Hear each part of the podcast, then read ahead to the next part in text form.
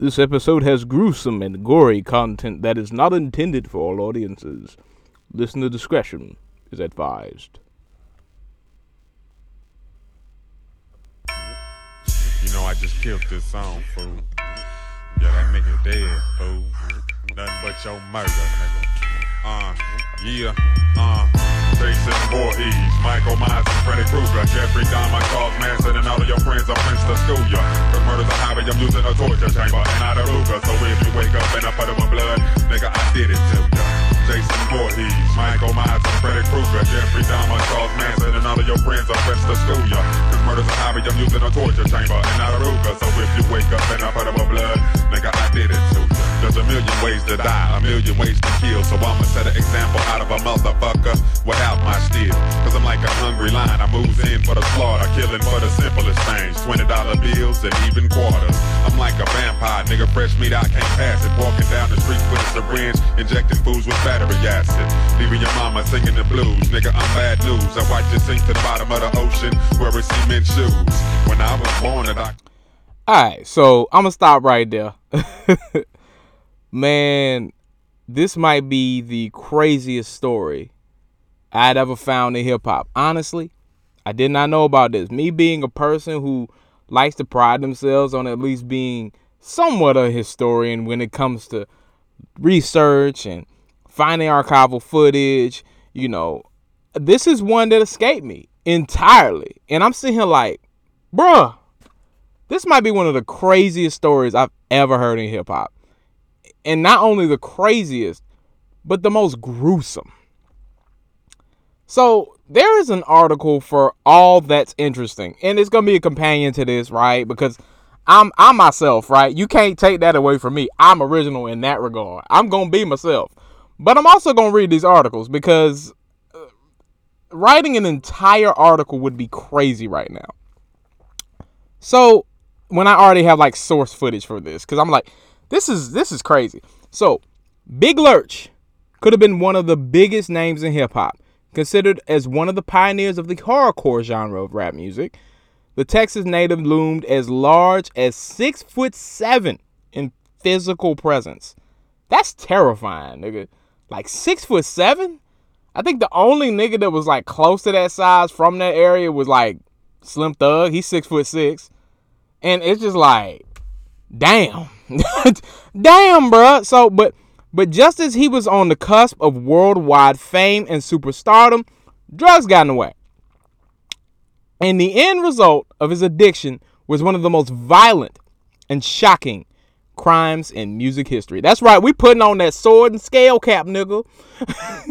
this is the strange but true story of Big Lurch, whose PCP addiction ended in a gruesome tragedy. Any y'all niggas that are from the area, if, if you know what I mean by the area, Washington, D.C., DMV area, y'all know that PCP is so rampant out there in them streets. PCP is highly addictive, but the psychoactive effects of PCP are really bad. It's a real it's an awful drug. Like it's really bad. And a lot of people would, you know, lace marijuana with it. They call it sherm sticks if you're from Memphis. But, or, or they say smoking sherm, you know. But let's get deeper into this. Big Lurch's early life and rise to fame. So, born Antron Singleton on September 15, 1976, Big Lurch grew up in East Dallas, Texas. He began writing poetry at just seven years old and he started performing professionally when he was 15. While many other artists at the time were writing lyrics about sex, drugs, and gang violence, Big Lurch preferred to rap about things like serial killers, vampires, and even cannibalism. Foreshadowing, his first release was with the rap collective Cosmic Slop Shop, which also featured fellow rapper pioneer or rap pioneer Ricardo Rick Rock Thomas. Everybody knows Rick Rock right? Their sole album, The Family, was released in 1998 and produced a minor hit called Sinful, which hit number nine, number number 66 on the Billboard Hot R&B and Hip Hop Songs on the chart, and um at number 18 on Billboard Hot Rap Songs, um, yeah, that year. So Cosmic Slop Shop didn't last long. Um, Big Lurch was still interested in pursuing a rap career in earnest, so he settled in L.A. and began working with a variety of artists like Mac Dre, legendary Tone Capone, and E40. E40. But he was on the verge of superstardom, and fame still proved elusive for the Texas native or Texas native. And soon a car accident kicked off a series of events that would end in tragedy. In 2000, Big Lurch was driving home from his 24th birthday celebration when he rear-ended or he was rear-ended by a drunk driver. He suffered catastrophic injuries, including a broken neck, as reported by Mirror. To alleviate the pain, he was prescribed a myriad of medications, but none proved as effective as PCP. However, the drug also had an additional, perhaps unwanted effect vivid hallucinations, which resulted in increasingly gruesome lyrical content. It made the dreams wild, Silence of the Lambs, Chianti, and Fava Beans, or, or uh, Chianti, Chianti and Fava Beans, Big Bouncing Grills, and Big Bouncing Asses, said iHeartRadio host Jake Brennan. He stayed high for weeks, not eating, getting more and more delusional until the fateful day he thought the devil was inside his roommate's stomach. On April 19th, 2002, Big Lurch met up with his roommate to smoke PCP. According to the rapper, though, that's the last clear memory he has of that night's events. He said, We started smoking PCP and they just kept feeding it to me and feeding it to me. Sounds very familiar, Method Man. Um, he said in the documentary Rhyme and Punishment, the next thing I remember is I woke up in jail with a murder.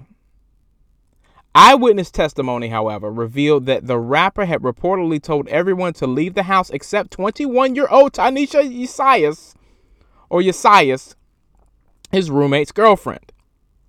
Once Ysais and Big Lurch were alone, the rapper attacked her. He brutally beat her before plunging a knife into her heart, killing her. But he wasn't done yet. He already killed her. Big Lurch committing the murder was bad enough. Then he took it another step further by ripping open Ysais' chest, pulling out her right lung, and eating it. Autopsy later revealed teeth marks on her face and lungs. When the police finally caught up with the rapper, he was running down the street naked and covered in blood. He was also barking like a dog and staring at the sky. A medical examination later concluded that Big Lurch had flesh and blood in his stomach that did not belong to him. In a 2016 interview with Vlad TV, however, the rapper disputed the facts of the case. Big Lurch accused his lawyer, Milton Grimes, best known for defending Rodney King, of fabricating the story due to opposing gang ties the two men had, and he suggested that a particularly hungry pit bull was the true culprit behind Ysais' death. The jury, however, did not buy it. In June 2003, Big Lurch was found guilty of first degree murder, torture, aggravated mayhem after pleading not guilty by reason of insanity. As reported by the LA Times, he was sentenced to two consecutive life sentences without the possibility of parole. His debut solo album, It's All Bad, was released by his record label, Black Market Records, without his permission soon after he was imprisoned. The lyrics of the song I Did It To You, which was played in the intro, serves as a macabre foreshadowing of his grisly crimes. Bruh. Ysais' mother, Carolyn Stinson, later filed a wrongful death lawsuit against Black Market Records, alleging that they provided the rapper with drugs to encourage him to act out in an extremely violent manner so as to make him more marketable as a quote unquote gangster rap artist. Regardless of the truth behind Big Lurch's violent actions, his story remains one of the most gruesome in hip hop history. And yeah, I'm in my sword and scale bag. Um, this was absolutely disturbing. My wife sent me this article, and I was like, nigga, what? Huh? He did what? I mean, there is like no one else. I, I like out of all the rappers that are currently in jail, I think he is the worst one when it comes down to like what he did. You know. And he already made horrorcore, which is like fringe at best. You know, like when I think of horrorcore pioneers, I actually think of like Gravediggaz, you know, Prince Paul, RZA, you know, you know, uh, like the niggas that are associated with that era at least. But this is actually after that. That seemed like it was gonna be a, like a move, I guess. But hey man, PCP is a different ass drug. PCP will have you doing some things that you never thought you could do.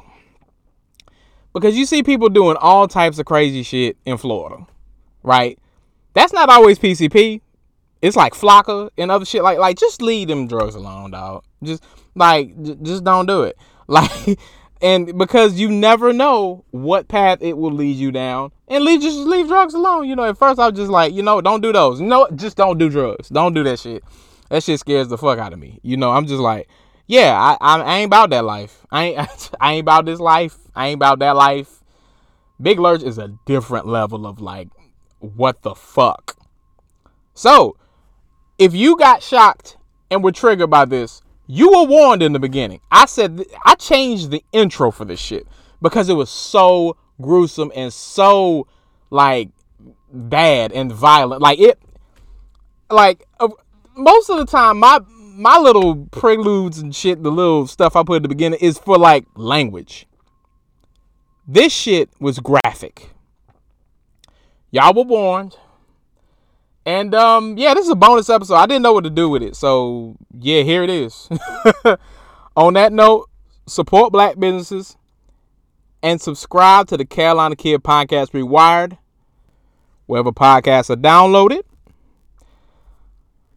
Thank you